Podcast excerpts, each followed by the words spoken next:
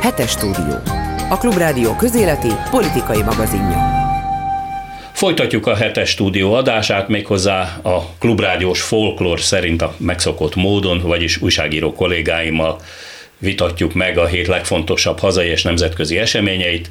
Köszöntöm a stúdióban Szalai Annát, a Népszava munkatársát, Tamás Ervint, a megszüntetett Népszabadság volt főszerkesztő helyettesét, és Bolgár Györgyöt a Klubrádió színeiben. Hát nem tudjuk megúszni azt, hogy ne a választások, a magyar, a itthoni választások tanulságaival folytassuk. Például azzal, hogy van egy narancsárga ország, és abban van a Duna mentén egy kis képzavarral egy sziget, amit úgy hívnak, hogy Budapest. Tehát a, az ország megmaradt ilyen nagyon kettéosztottnak, de vajon mi következik ebből például azok számára, akik Budapesten hallgatják a klubrádiót? Én azt gondolom, hogy ez egy alapvetően új kialakítása lesz az eddigi finanszírozás. Mindenképpen módosítani kell a megszokott renden, és ez nem csak azért van így, mert a bűnös várost büntetni akarja a régi új Orbán kormány, hanem azért is, mert muszáj lesz közbelépni, fél éves költségvetést készített a főváros, és három nagyon jelentős pont van, amiben segítséget vár, és ezt valamilyen módon muszáj lesz lépnie a kormánynak hitelfelvételt engedélyezni, ez még mondjuk olcsó, mert csak engedélyezni kell, de várják az energiárobbanásnak a kompenzációját is, ami szintén ilyen több 10 milliárdos, akár 30 milliárdos tétel is lehet, csak a BKV-nak ez 14 milliárd eddig, amit látnak másrészt pedig az iparüzési adó elvonást is mindenképpen szeretnék valami módon visszakapni, és ez is egy ilyen 30 milliárdos tétel. Bocsánat, de jól emlékszem, hogy az iparűzési adót azt nem a Covid intézkedések ideiglenes módján vonták el a fővárostól? Igen, ez első körben valóban vészhelyzeti intézkedés volt, mégpedig a Covid járvány és az arra való, vagy az azt követő válság miatt, de a következő, tehát az idei elvonásnak már más volt az indoka, gazdaságfejlesztés, és hogy a vállalkozásoknál hagyják a pénzt. De az elvonás az ugyanúgy maradt, ugyanúgy felezték, ez nem teljesen igaz, de nagyjából az mondható, hogy felezték az iparüzési adó befizetendő 2% helyett 1%-ot kell fizetni. Ez minden önkormányzatot súlyosan érintett, legalábbis a nagyvárosokat, és leginkább is Budapestet. Minél több ugye az iparüzési adó bevétele, annál súlyosabban érinti az elvonás. És vehetjük azt készpénznek, hogy csak ez az egyetlen út, amit az Orbán kormány járhat, tehát ezt vehetjük készpénznek, hogy minden áron Budapestet meg kell büntetni? Én azt gondolom, hogy ez nem feltétlenül van így, attól függ, hogy mit gondol most az ország vezetője. Még valamikor beveheti Budapestet, megszerezheti az itt élő választókat, vagy pedig végleg elengedi a stratégiát, valószínűleg ezt fogja meghatározni, hogy ő mit gondol erről. Én úgy gondolom, hogy minden ilyen választás alkalmával konszolidációt várunk a kormánytól, és eddig legalábbis minden alkalommal csalódni kellett ebben. Ő harctérnek fogja tekinteni Budapestet. Az a kérdés, hogy, hogy domestikálni akarja, vagy a csatát végigvinni a, nyere, a megnyerés biztos tudatában. Egy dolog foghatja vissza, az uniós pénzek megszerzése valamilyen úton, módon. Nyilvánvaló, hogy az önkormányzatok elsorvasztásával egy újabb karót tűz ki a jogállamiság autósztrádáján, amin elég jól haladt a megsemmisítés felé. Bonyolult helyzetben van ebben a tekintetben. Én ha tippelnem kéne, ö, inkább a keménységet választanám, mert olyan körmönfont módon ö, vitte végig az önkormányzat megcsorbítását minden olyan helyen, ahol ellenzéki győzelem volt, tehát nem pusztán Budapesten, hanem a legkisebb kisvárosban is úgy tolt ki azokkal a testületekkel, meg azokkal a településekkel, hogy nem volt olyan jogi furfang, amit ne tudott volna kihasználni Dunajvárossal szemben, vagy Göddel szemben, elvette tőlük a jogosan járó pénzt is, olyan ipari fejlesztések esetében, ami ott komoly beruházásokat jelentett, és magyarul leginkább azokat a helységeket sújtotta környezetben, építési munkálatokban. Én is erre hajlok, hogy miért kötne békét? Hát győztünk. Akkor meg is kell semmisíteni az ellenfelet, mert, vagy az ellenséget, ahogy tetszik, mert most megtehetjük. Hát nem teheti meg? Mindent megtehet. Az ég világon mindent, hozhat az új biztos kétharmados többségével olyan új önkormányzati törvényt, ami lényegében megszünteti az önkormányzatok önkormányzatiságát, még az eddig létező fenntartható önállóságát is, és, és Budapest lesz az első áldozat. Az is lehet, hogy Budapestre egy külön törvényt hoz, már hosszú évekkel ezelőtt eh, kilátásba helyezte, hogy egy, egy Budapest minisztériumot szeretne létrehozni, Hát Lehet, ezt, hogy meg fogja tenni. Ezt most azért nehéz lesz mondjuk Fürjes Balázs vezetésével Miért? megtenni, hiszen Fürjes Balázs azért csak-csak csúfos politikai vereséget annál, szenvedett. Annál édesebb lesz a bosszú. Ráadásul három olyan hagyományosan konzervatív vagy jobbra szavazó kerületben nem sikerült nyerni, ugye az első, a második és a tizenkettedik kerületben, amelyikre azt is mondhatjuk, hogy a, a, a Fidesz establishmentnek, tehát a, a, a háttérnek a, a bástyája volt, mindegyiket elvesztett. Épp az a, választ, a választások egyik nagy tanulsága, ami korábban is észrevehető volt, a Fidesz az alaptételét már nem a polgárság jegyében ö, dolgozta ki, hanem egyre inkább fordult a közepesen képzett, vagy képzetlen rétegek felé és a vidék felé. Ő ezt a ö, csoportot, csapatot tulajdonképpen konzekvensen ott hagyta, és ez látszik azon, hogy tényleg bevehetetlennek hit kerületek lettek megtámadva, vagy... De, bocsánat, gyűl... olcsó a, a, a párhuzam, de a polgári körök helyett most akkor páva körök, vagy népdal körök lett a jelszó.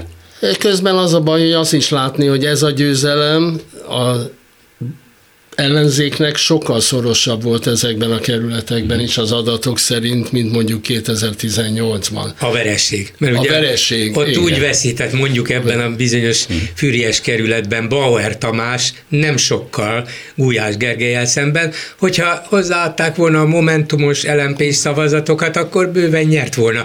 Ugyanez volt máshol is ezekben a, ezekben a hagyományosan jobboldalinak mondott kerületekben, tehát megvolt ott az ellenzéki többség, többek között ennek nyomán gondolták is úgy, hogy hát majd ha összefogunk, egy jelölt lesz, akkor nem csak itt tudunk győzni, itt sikerült, hanem sok más helyen is, ami nem sikerült. Nem beszélve arról, hogy Budapest főpolgármestere közvetlenül lesz megválasztva, és nem, illetve közvetve lesz megválasztva. Ja, igen, majd így, a van, így van. De még az is lehet, hogy, és erre talán Anna tudja a választ, vagy sejti, vagy jobban sejti, mint én, nekem csak a politikai koncepció van meg, vagy legalábbis úgy gondolom, hogy létezhet ilyen, miért ne küldjük csődbe Budapestet? Mi akadályozza meg azt? Hát kell nekik itt 30 milliárd, ott 15 milliárd, ott akármennyi milliárd. És akkor Nem. lehet újjal mutogatni, Nincs. hogy lám-lám az ellenzék, van, még a főváros biztos sem lehet tudja, kinevezni. Igen. Ez a karácsony milyen szerencsé. Mi megmondtuk, hogy alkalmatlan, ugye? Tessék, itt van. Csőd még biztos. Igen. Úgyhogy olyan helyzetbe lehet hozni Budapestet, ami után bármilyen új törvény, egy új önkormányzati törvény, Budapest törvény, kvázi megváltás lesz, azt fogják mondani a városlak, hogy hát legalább akkor lesz pénz erre vagy arra. És ezt a leg populistább módon meg lehet ragadni, mert Lám Bagdi úr már azt mondta, hogy hogy pazarol a főpolgármester, milyen javadalmazások, pénzszórások vannak a fővárosi önkormányzat eh, vállalatainál, belül a testületeknél, Csak azt felejtette elmondani, hogy az országgyűlési képviselők fizetése, az állami nagyvállalatok fizetése hogy emelkedett az elmúlt öt év alatt. Egy embert nem tudna megtartani a főváros, hogyha minimalizálna az ottani jövedelmeket, mert csapatostól mennének szana szét. Hát ez ennél butábbat és, hogy mondjam, hazugabb össze, statisztikát nem láttam még, de ez nagyon jól működik, az emberek szemében, hogy pazarról szét szórja a pénzt és akkor panaszkodik. Ez egy visszatérő mantra a fővárosi Fidesz és a kormányzati Fidesz részéről, hogy egyrészt, hogy van tartalék, meg, mert hagytak a pénztárban sok százmilliárdot, másrészt nagyon pazarlóan működik a főváros, és persze saját pártársainak hoz különböző pozíciókat és pénzeket, de hogyha visszakanyarodunk az előbbi felvetéshez, a főváros csődbe kergetése az tulajdonképpen valóban a könnyebbik út lenne, bármilyen furcsán hangzik ez, ugyanis a már most letette az alapokat, ugye az adó emelés tiltása, mindenféle térítési díjak tiltása, korábban a parkolási... Mint emelésének a tiltása. Emelésének tiltása, de az új adó kivetése. Hogy, hogy ne tudjanak más forrásból. Tehát új forrásokat nem tudnak bevonni. Behozni. Igen, és az iparüzési adó, amiről az előbb említettünk, az nagyon jelentős kiesés. Innen már tulajdonképpen nagyon kevés kell ahhoz, hogy, hogy fizetésképtelenné váljon a a, főváros. Ugye két kilábaló út lehetne, az egyik Pécs mintája, amikor gyakorlatilag gyámság alá vették a várost, és jelzálogjogot jegyeztettek bele az, be a, az ingatlanokra, meg a cégekre. A másik út pedig az, hogy átveszik bizonyos közfeladatokat, és vele együtt a cégeket. Például a személyszállítás az ugye már, már félig meddig meg is történt, ez most már csak proforma, a koncesszió az már felmerült. A következő nagy lépés ugye a BKV, aminek darabolása tulajdonképpen már a hívek átadásával elkezdődött, az agglomerációs járatok kiszervezésével szintén a Volánbusz készült is erre. E, tulajdonképpen már volt egy olyan időpillanat, amikor át tudták volna venni, most megint újabb buszok kellenének ehhez, de adva van a szerkezeti struktúra. Egyedül a metró ugye az, ami nincs máshol, nincs hova csapni, de majd ezt elég kreatívan nyilván meg fogják oldani. Tehát ez a könnyebb, és talán azért is könnyebb, és valóban az a politikai előny megvan mellette, hogy el lehet adni úgy, mint a, a, a, a cáratyuska, a, a király, aki megoldja helyettetek, és lám, lesz közlekedés, lesz közvilágítás, és az utcák is tiszták lesznek, mert mi kisegítjük ezt a balga fővárost. A másik út az azért az uniós, uniós mm, viszonylatok mentén egy sokkal nehezebb, ugye az önkor, akár a Budapest törvény kiszélesítése, akár az önkormányzati törvény átírása, kétharmaddal bármi lehetséges, tehát ez nem kérdés. Az a kérdés, hogy azt a konfliktust, ami ezzel jár mondjuk az unió felé, azt felvállalja a kormány. Hát az unió egyébként nem nagyon siet annak a, a megoldásában, hogy eh, esetleg a kormányt megkerülve közvetlenül mondjuk eh, önkormányzati projekteket eh, finanszírozzon. Tehát volt egy ilyen ígéret, meg volt egy ilyen igény az önkormányzatok részéről 2019 után, de nem nagyon látom formálódni. Hát az egész rendszert meg kéne hozzá változtatni, és az Unióban 27 tagországgal, ez még ha megvan rá a szándék, akkor is nagyon nehezen megy. Úgyhogy nem, ez biztos, hogy nem fog változni, és abban az esetben pedig, hogyha mégis én biztos vagyok benne, hogy igen, meg fogja változtatni az önkormányzati törvényt, Budapestet valahogy kicsinálja jogilag is, megteszi ezt idegesítőt az Európai Unióhoz? Elmúlt 12 év azt bizonyítja, hogy nem. Sőt, szüksége ezután, van rá, hiszen lehessen mutogatni. Ezután sem, ezután a, sem. És, Brüsszel a patás ördög. És hamarosan lezajlik a francia elnök választás második fordulója, sajnos jó esélyei vannak az ugyancsak euroszkeptikus, sokszor Európai Unió ellenes Löppennek, hmm aki Orbán majd fő, igen, a, fő szövetségesének számít manapság, hmm. hát akkor azt mondhatja, hogy miért beleszól az Európai Unió abba, hogy milyenek a francia prefektúrák? Hát még csak az kéne, a franciák egyöntetően lázadnának fel. Miért ne dönthetnénk mi magunk úgy az itteni önkormányzatokról, ahogy mi szeretnénk? Ha már ugye szóba került a törvényalkotás, mi a jó stratégia vajon az ellenzéknek az új parlamentben? Bolykottálják, beüljenek, mit várunk tőlük, mit lehet remélni, milyen utak nyílnak előttük a következő négy évben?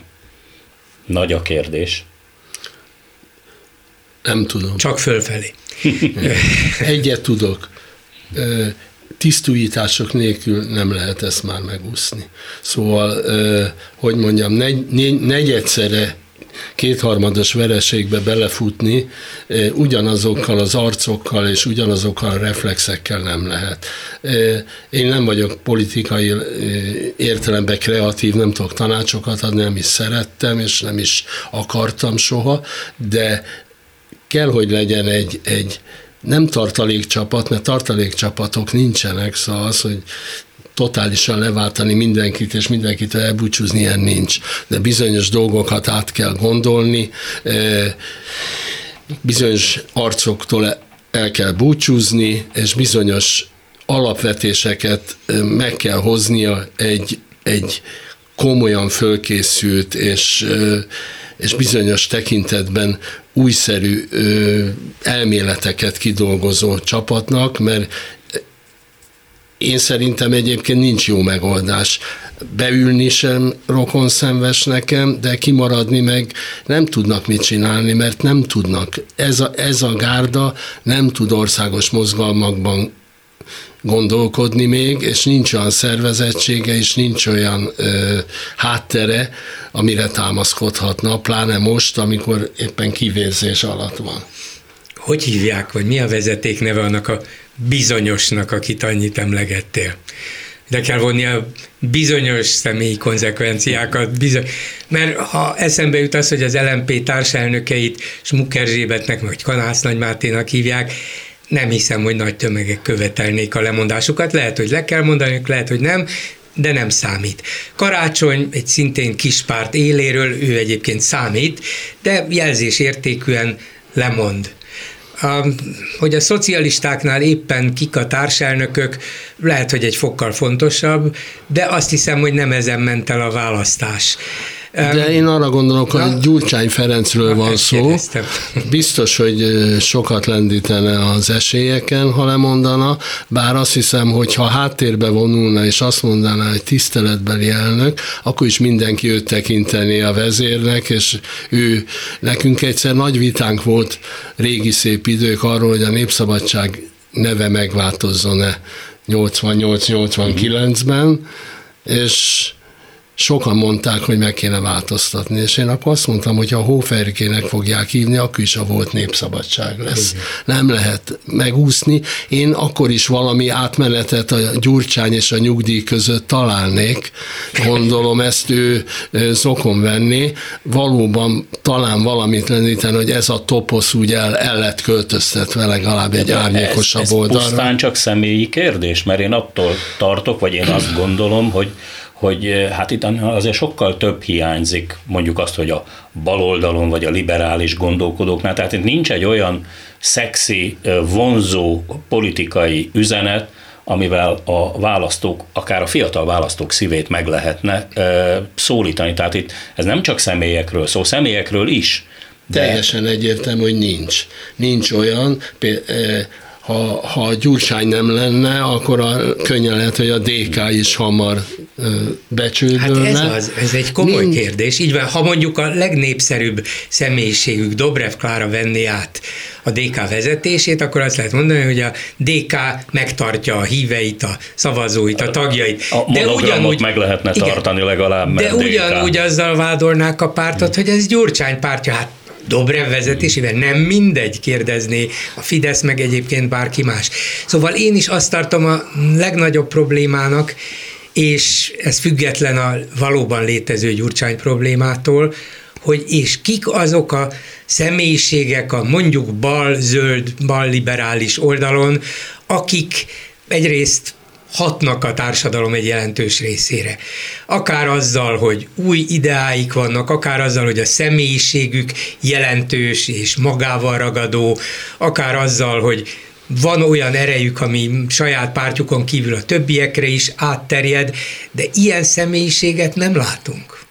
Én azt hiszem, hogy önmagában a vezérkeresés az persze egy fontos dolog, de szerintem ennél sokkal komolyabb probléma, hogy az egész ellenzék és a, a tábora is, nem csak a politikusai, egy buborékban létezik. Gyakorlatilag nagyon kevés információja van arról, hogy mit gondol az ország úgy egyébként ők, sokszor az az érzésem, hogy az újság, az ellenzéki független újságírás is egymásnak írunk.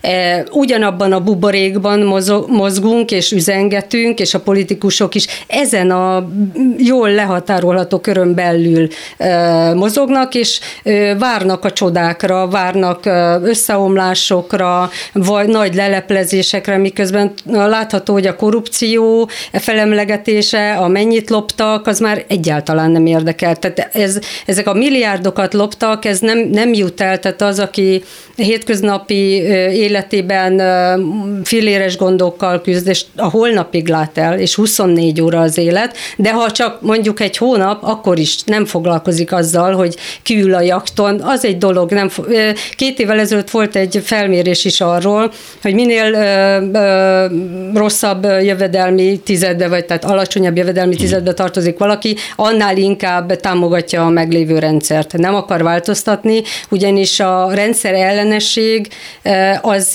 őt, ő rá magára is egy felelősséget róna, akkor neki is kvázi valamit esetleg tennie kéne, de ezek az emberek nem akarnak változtatni. Örülnek, szóval magyarul hogy... a, azt a, a kurucos mentalitást azt eltehetjük az ifjúsági regények számára, a magyar valóság ettől meglehetősen távol áll. Most Igen, de a buborék effektusba is beleszerettünk, mindenki egyrészt a világon is lassan a maga buborékját keresi, közösségeit, például a jobboldaliak is egy buborékban, a baloldaliak, a szegények és gazdagok, a polgárok, a képzettek, a képzett, ezeken a képességek kell, hogy áttörjenek a képességek, amely, amik kitörnek a buborékból, épp azért, mert észreveszi, tud a másik nyelvén, tud a másik problémáiról beszélni, tud hozzá közelíteni. Hát nem egyszer látom a kétségbeesett és jó riportokat sok újságban, balliberális újságban, amelyik szétszedi ezt a buborékot, és szem, szemtől szembe bemutat egy falut, ahol mindenki mondjuk a Fideszre szavazott. Hát nem olyan hülyék a politikusok, hogy azt nem olvassák, vagy elkerítik maguktól, vagy, vagy nem akarják azokat meggyőzni. Itt, itt borzalmas ö, ö, hatást ért el egy vezér, amelyik a népnél nagyon jó ráérzéssel az összes, összes kiszerűséget, félelmet, beidegződést, rossz reflexerket, elfogultságot, történelmi sérelmet elő tudta hozni, és egy nagy fazékba beletette, és előhívta, és itt van előttünk ez. Ehhez kéne, ez nagyon forró fazék, ehhez kéne valahogy hozzányúlni, és ehhez sajnos az ellenzéknek gőze nincs, hogy nyúljon hozzá, a szakács pedig újra és újra ebből főz az ételeket, sikert sikerre halmoz, 50 Michelin csillaga van már. Én is azt hiszem, hogy ez a buborék bár igaz, de nem a végső magyarázat.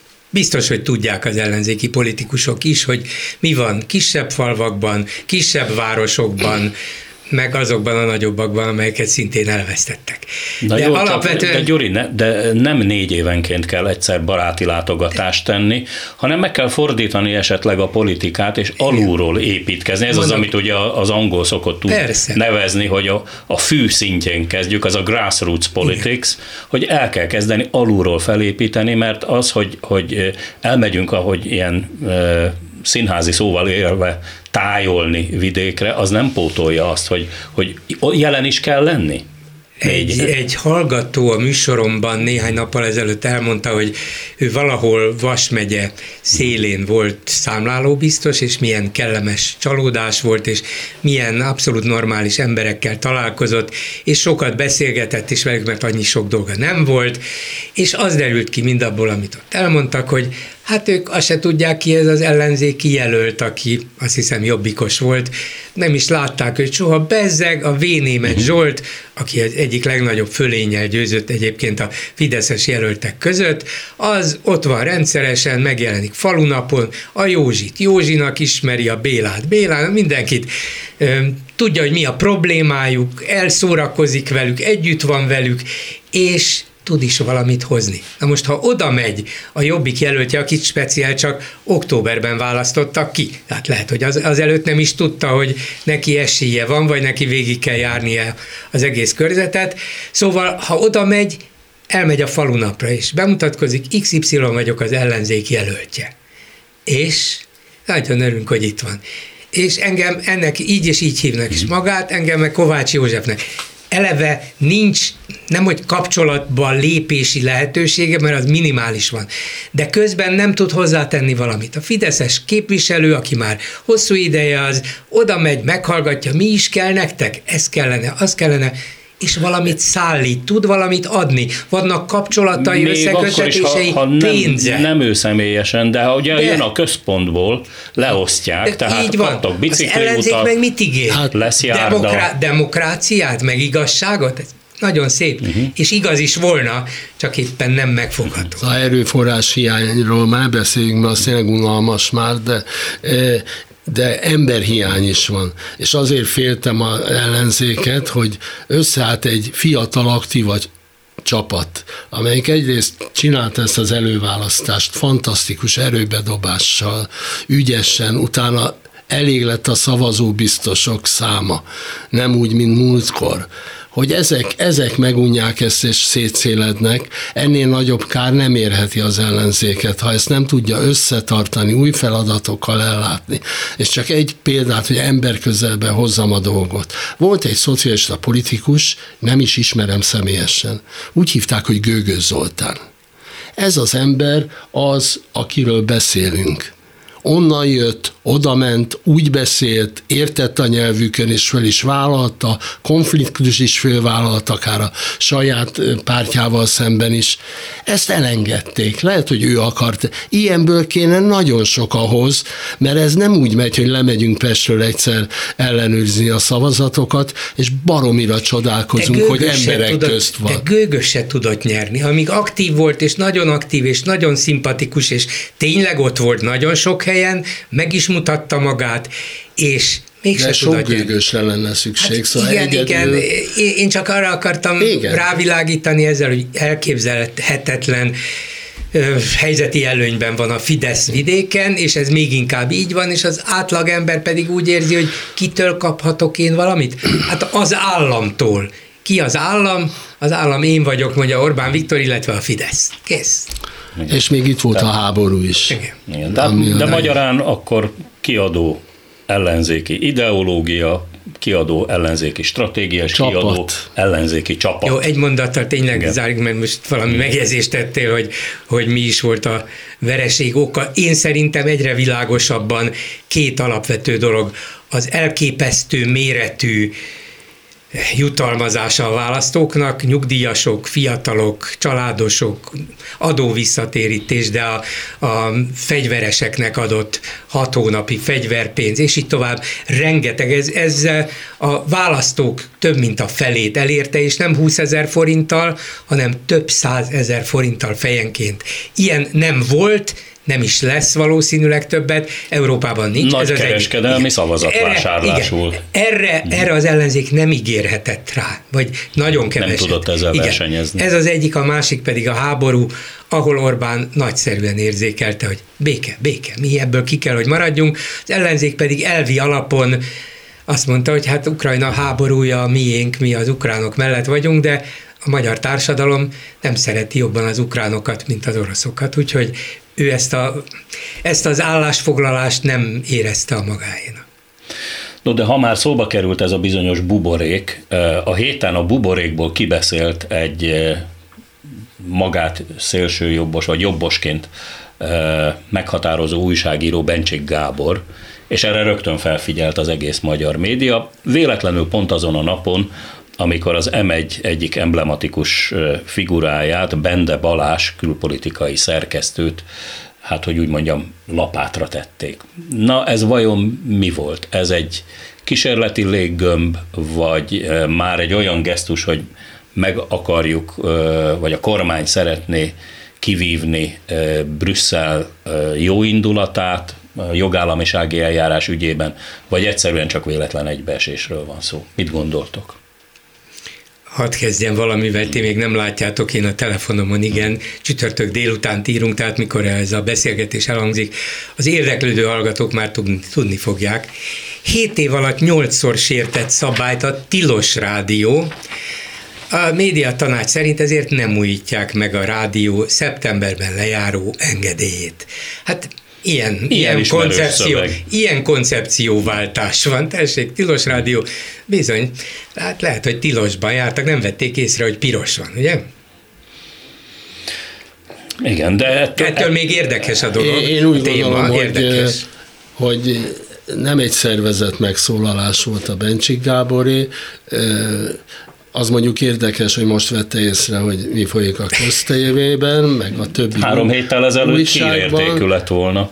De, most is az volt. De most, most is, is neki rontottak, ahogy Persze. kell a televízióban. Viszont én azt is gondolom ugyanakkor, és ezek Szóval nem úgy függnek össze, hogy a Bencsik Gábort megkérték, hogy szólaljon föl, hanem ez már nagyon a levegőben volt, hogy ez, ez a fajta műsorszerkesztés, propaganda, ez most már annyira durva, hogy egyrészt nekik, úgy érzik, nekik se kell most az elkövetkezendő időbe ez a, ez a tüzetlövelő agitáció, másrészt pedig az unió számára is tényleg most már evidensebbnél evidensebb esetek sora bizonyítja, hogy, hogy az egész média helyzet tarthatatlan.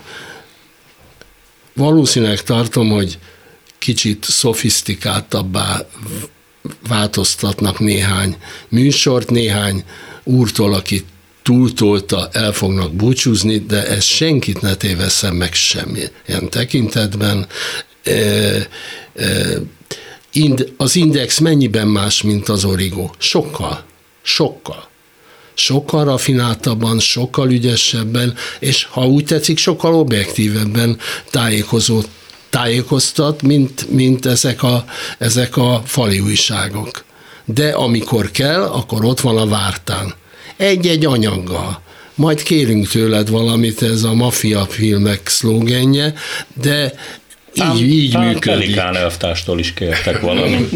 így működik, és az, az indexet tetten érni sokkal nehezebb ilyen módon egy laikus számára, mint az origót, amiből ömlik, ömlik a, a durvasság, a primitívség, a torsz hírek fölmagasztalása, egy sima, egy fordított. Ez fogja jellemezni szerintem a sajtóval való viszonyt, talán még hirdetésbe is több jut néhány olyan orgánumnak amelyik a vízfelszínén. Engedd, engedd meg, hogy ezt akkor, mint klubrádiós, ezt eh, kétségbe vonjam.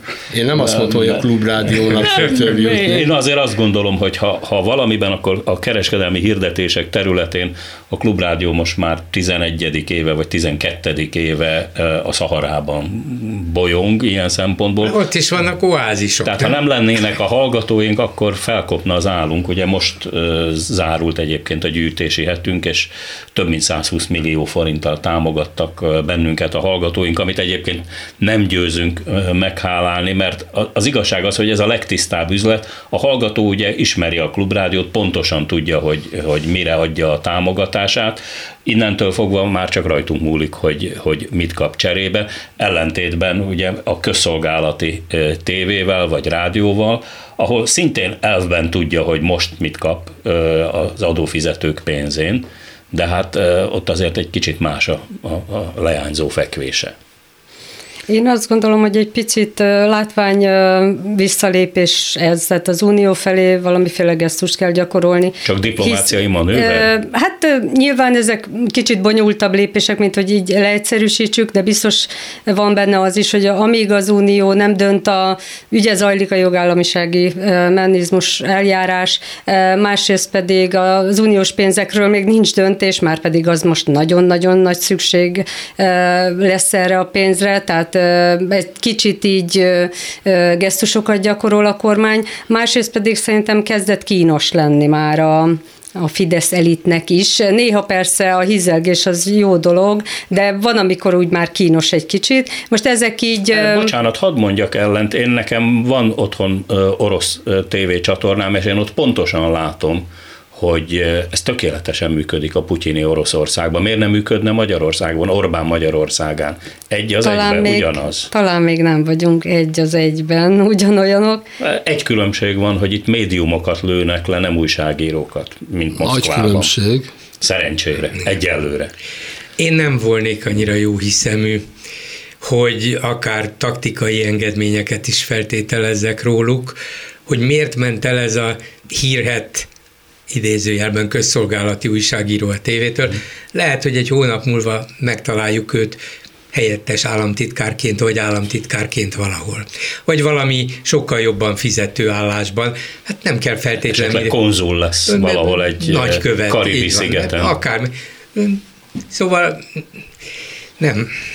És nem, nem, vész, nem vész el, azt akarom mondani, de az pedig, hogy az Európai Uniótól tartunk, nem tartunk tőle. Nem tartunk tőle. Persze tartunk attól, hogy éppen mit találnak ki, és majd visszavágunk, és majd mi kerülünk támadásba. Védés, visszavágás, támadás, mi fogjuk őket letámadni, nem ők bennünket. Ha véletlenül valamilyen ügyben, mondjuk média ügyben két-három év után lesz valamilyen bírósági döntés, még azt is lehet mondani, hogy Hát ez egy elfogadhatatlan döntés számunkra, és nem hajtjuk végre. Az uniónak nincs erre válasza, vagy csak részleges válasza van. Lengyelországot már egy ilyen bírósági ítéletben nem tartása miatt bünteti, nem médiával kapcsolatban 10 millió eurókra, de Magyarországot egy másik bírósági ítéletben nem tartása miatt még mindig nem bünteti. Úgyhogy Orbánnak ezek nem igazán számítanak, és az, hogy néhány fideszes kínosnak érzi, legfőjebb majd megtartja magának ezt a kínos érzést, ettől Orbán politikát nem fog változtatni. Én nagyvabb vagyok, és el is mondom, Szóval itt mindenről van szó, csak a fogyasztóról nem, aki ezeket a híreket olvassa, látja, hallja, és én azt gondolom, hogy a Fidesz bigot, bázi, bigot és szűkebb bázisán túl azok, akik ma szavaztak erre a kormányra, azok sem olvassák, vagy nem hallgatják, hanem lekapcsolják ezeket a fórumokat, mert nem tetszik nekik, mert átérzik, hogy itt valami nem stimmel, mert plastikusabb nyilvánosságra vágynak, mert nem értékelik és nem tartják hitelesnek ezt. Ha keverik ezt a masszát legalább, vagy szakmailag egy kicsit, hogy mondjam, komolyabban megközelítik, akkor nem létezik, hogy ne akarnák a ilyen túlnyerés esetén ezt a bázist maguknál tartani, akik nem bigottak, nem őrültek, és nem ezt a szájtépést szeretik, szeretik hallgatni, látni, ez ami igaz. itt folyik. Ez igaz, de amit eddig csináltak, és az a mix, amiük volt, bevált. Az egészen vad és agresszív és egyoldalú állami tévé és rádió, a hozzá hasonló hírtévé, és a sokkal mérsékeltebb, kiegyensúlyozottabb, hogy miért mondjak, mármint elektronikus hírszóró eszközt, az Inforádió sokkal közszolgálatibban működik, mint a Kossuth Rádió. És az is a Fidesz érdekkörbe tartozik. És ott van valóban az Origo, amelyik egészen elképesztő, és ott van a megszerzett index, amelyet sokan olvashatnak olyanok is, akik nem fideszes elkötelezettségűek, mert jé, hát itt is egész érdekes, meg ez egész tárgyilagos, ez itt már azért gyanús, mondja nagyon szofisztikált olvasó, de el lehet jutni olyanokhoz is, akik nem feltétlenül a fideszes kemény javakhoz tartoznak. Szóval ők több húron játszanak, ezt meg is fogják tartani, de miután ez tökéletesen bevált, miért adnák föl az állami média totális kontrollját, és miért engednének be oda. Lehet, hogy egyszer-egyszer meg fognak hívni egy ellenzéki politikust, csak úgy látszatnak. De az nem egy lényegi változás, minden nap kellene minden lényeges ügyben ellenzéki politikust, szakértőt, magyarázót meghívni, akkor lenne kiegyensúlyozott az állami tévé és rádió. Ha egy hónapban egyet meghívnak, az lehet, hogy hír lesz, csak éppen a lényege nem változtat. Kiegyensúlyozottságról nem beszéltem, csak, e, e csak a beteges, nem is gesztőbb, ezt a beteges nyilvánosságot valahogy föl kell két kalmopirinnel oldani, mert ez, ez, ez szörnyű ez lehet, nekünk és visszaüt. Nekünk, nekünk Vissz, kell a kalmopirin. Én úgy gondolom, visszaüthet. De hát volt itt a héten azért egy másik olyan fejlemény, amikor is elutasították azt a fellebezést, amit azt hiszem 14 civil szervezet büntetése ügyében a kúriához nyújtottak be. Ugye ezek voltak azok a civil szervezetek, akik azt mondták, hogy ebben az országban ilyen idióta népszavazást, mint ez a hát nem tudom szebben kifejezni ezt az úgynevezett családvédelmi vagy gyermekvédelmi népszavazást, teljesen mindegy, hogy milyen nevet adnak neki. A hülye kérdésre csak hülye választ lehet adni. Tehát akik érvénytelen népszavazásra buzdítottak, ezeket megbüntették, és a kúria vizsgálat nélkül, tehát visszakézből ö, dobta vissza, úgy, mintha ez a klubrádió felvezet, fellebezése lett volna. Ott már megszoktuk, hogy ezeket érdemi vizsgálat nélkül dobják vissza, de ez ismét ad egy nagyon erős jelzést Brüsszelnek, hogy Magyarországon egyáltalán nincsen jogállam illetve ha véletlen egy olyan ítéletet hoz, mint múltkor, akkor a legfelsőbb bíróság első embere szinte elnézést kér, hogy hát a bírók azok önálló személyek, és ő nem tudja ezt befolyásolni, hogy egy bíró eltévejedett. És a végén elmegy az alkotmánybírósághoz, az és így, ott ahol viszont végén. biztos, hogy az Ugyanezen lesz, amit a Fidesz témában. Akar. Szóval így ennek az egész népszavazási ügynek mi a tanulsága? Főleg az, ahogyan kezelték ezt a népszava, népszavazási ügyet. Erről ugye a közmédiában egyetlen szó nincsen, hogy ez egyébként elbukott, és teljesen értelmetlen volt az egésznek a megrendezése nem volt értelmetlen, mert, mert ők arra találták ki, hogy az emberek egy jelentős részét a Fidesz mellé állítják, azzal, hogy egy napon rendezik a népszavazást és a választást, és el lehet nekik mondani, nem azt, hogy mi van a kérdésben, azt ember nem tudná szerintem fölmondani, mi sem, akik figyeljük, de körülbelül az az üzenet, hogy hát, megpróbálok finoman fogalmazni, hogy akarjátok, hogy ezek a gyanús gusztustalan homokosok ott bármit csináljanak az iskolákban a gyerekeitek körül? Ugye nem akarjátok? Hát akkor szavazatok így. És a nyugat ezt akarja, Európa ezt akarja, az ellenzék ezt akarja, mi becsületes, tisztességes, egyenes, keresztény hagyományos keresztény magyarok nem akarjuk, hogy ezek a fura, gyanús emberek itt bármit kavarjanak. Ez volt a népszavazás, semmi más, és azért, bár nem volt érvényes, de azért egy hatalmas, sokmilliós tábor szavazott arra, amit a Fidesz akart. Mozgósító volt, csak nem volt olyan erős például, mint a háború. Hát igen, mert ezt a egyébként nép, még egyszer mondom, értelmetlen népszavazást, ezt meghaladta az idő, hiszen az ukrajnai háborúval a háttérben egyszer csak rájött nagyon sok ember, hogy atya világ, hát itt megbolondultak ezek, hogy ilyesmivel bombáznak bennünket, amikor a szomszédokat a szószoros értelmében bombázzák? Hát ez előtte született meg nyilván Jó, az ötlet is, és rá próbáltak teríteni egy csomó problémára ezt, hogy elvegye, tematizálja úgymond a szavazást még ezzel is. Hát közben beütött a, ez a tragédia, ami ezek szerint számukra sikeres volt.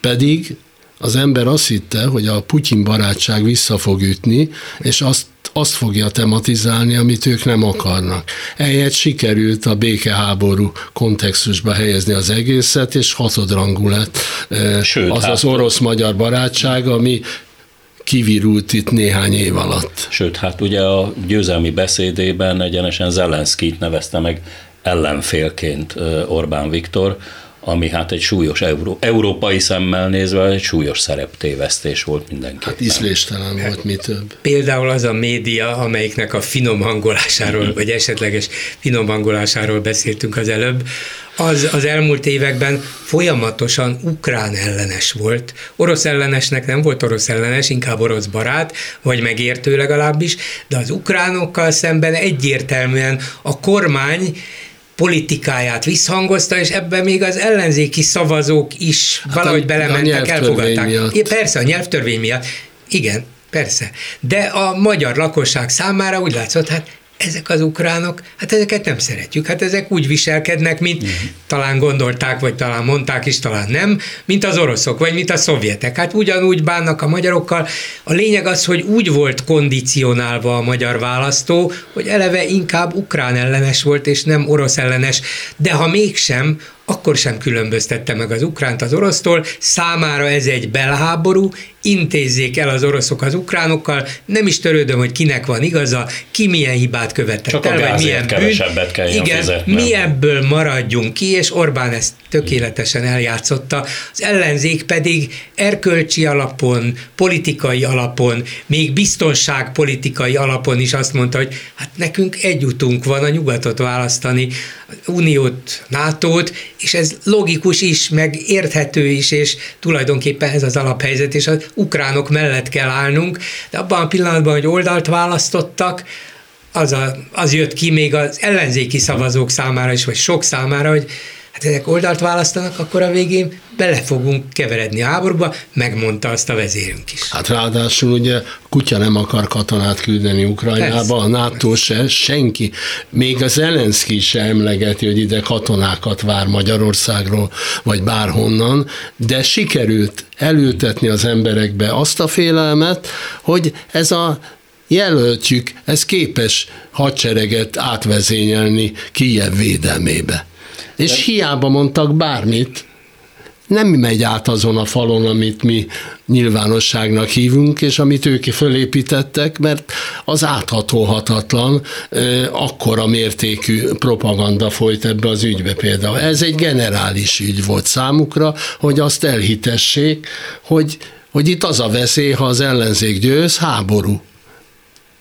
De e, ilyen szempontból nem csak a magyar választó immunis ezzel szemben, hanem ott van például Franciaország, ahol egy héttel ezelőtt megtartották az elnökválasztás első fordulóját, ahol a második helyen az a Marine Le Pen jött be, aki második helyre, aki tagadhatatlan kapcsolatokat, szoros kapcsolatot ápol Putyinnal, sőt, hát most a választási kampányban valaki közbe kiabált a mm, Macron egyik gyűlésén, Mire a Macronnak az volt a nagyon prompt válasza, hogy látja, ez a francia köztársaság és ez a francia demokrácia, ez nem Magyarország, nem Orbán Magyarországa, itt maga az én gyűlésemen is közbe kiabálhat valamit. De ha nagyon szoros lesz, vagy ne adj Isten, tényleg Marine Le Pen a jövő héten elnök lesz, akkor mi lesz az Európai Unióval? Hiszen ő aztán, ha valaki, akkor ő ezt komolyan befolyásolhatja, mert az, hogy Orbán akinek az országa egy százalékot ad a nemzeti össztermékbe, az Európai Unió össz, nemzeti össztermékéből, az nem egy nagy tétel, bár nagyon kellemetlen. Na de Franciaország azért az egy másik, másik kérdés. Hát a helyzet elvtársak nagyon súlyos, de tényleg most hülyéskedést félretéve, mert egyrészt komoly esély van arra, ha talán nem is ez a valószínű, de nagyon komoly esély van arra, hogy Macron-t megverje löppen. Nem csak azért, mert viszonylag kicsi a különbség köztük az első forduló után, ez így volt öt évvel ezelőtt is, aztán mégis Macron biztosan győzött. De változott egyrészt a közhangulat, Macronnak nem igazán sikeres, öt éve volt, tegyük hozzá, hogy persze ez a pandémia az ő lehetőségeit is sokban korlátozta, de nem csak, hogy Löppen erősödött egy kicsit, hanem fölnőtt mellette, vagy kinőtt mellette egy másik szélső jobboldali jelölt, ez az Erik Zemur jellemző Orbán játékára, hogy néhány hónappal ezelőtt őt is fogadta a Karmelita Kolostorban, aztán később löppent is, tehát több vasat tartott a tűzben. Hozzá lehet tenni nyugodtan Zemmur több mint 7%-nyi választóját Löppenhez, ez még mindig kevés, csak hogy a harmadik helyezett alig lemaradva Löppentől, egy baloldali jelölt, erre azt lehet mondani, hogy hát rendben, hát akkor el van döntve.